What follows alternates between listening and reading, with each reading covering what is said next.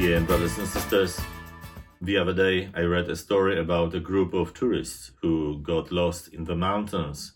Fortunately, everyone survived, even though they were missing for several days. They were found by a sightseer who was passing their location. We can get lost physically, it happens to the people all the time. But also, we can feel lost spiritually or emotionally. How did you feel when you found yourself in the middle of a personal crisis and realized that you couldn't see the way out? Sometimes we are unable to resolve problems we face. We simply don't know what to do. We feel frustrated when there is no one who could assist us. In today's gospel, Jesus says, I am the way. If we ask Him, He will indicate what direction we should move towards when we go through a difficult time.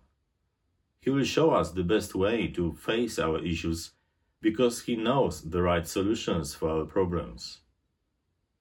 He will also help us to make good decisions in life. We just have to commit our lives to Him, trust Him, and listen to His words. Also, in today's Gospel, Jesus says, I am the truth. I guess we all met people who said, Today we live in a different world and cannot fully follow Jesus' teaching who lived 2000 years ago. Well, Christ has not left us alone. In fact, Today, we need his message of truth more than ever. The nations in our broken and divided world need Jesus, who will help them to look honestly at their often complicated situations and find responsible resolutions. The world's leaders must turn to the Lord if they want to govern fairly and wisely their people. Sisters and brothers, we are called to live honestly, knowing who we are and understand our limitations and abilities. Jesus' light of truth brings us that awareness about ourselves. It conveys us freedom as God's children. When we follow our Savior, we will not be afraid to face our weaknesses and everyday problems because Jesus will be our strength. In today's Gospel, Jesus also says, I am the life.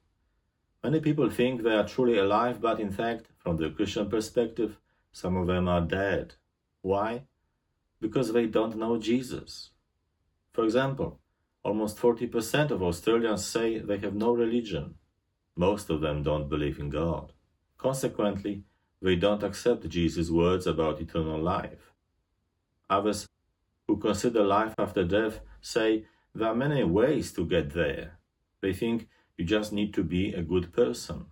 We don't realize that the salvation was won for us by Christ when he suffered and was crucified for the whole world.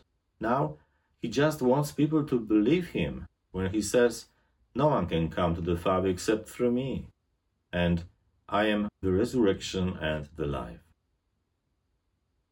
We Christians must share the good news of salvation with everyone.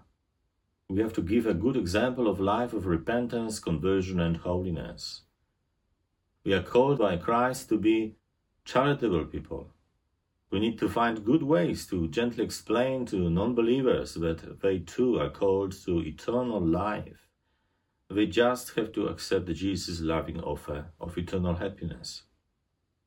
People around us must realize that there is no other name in which they can be saved, only in Jesus' name. Dear friends, one day we will all have to leave this world. Before that time, every human being must decide if they want to live with loving God forever or be condemned and spend all eternity in a suffering.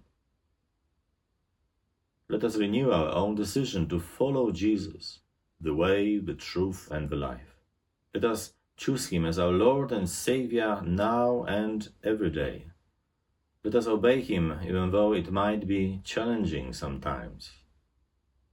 Let us remember our loving Lord really wants us to enjoy life in abundance and one day see us all in His heavenly home.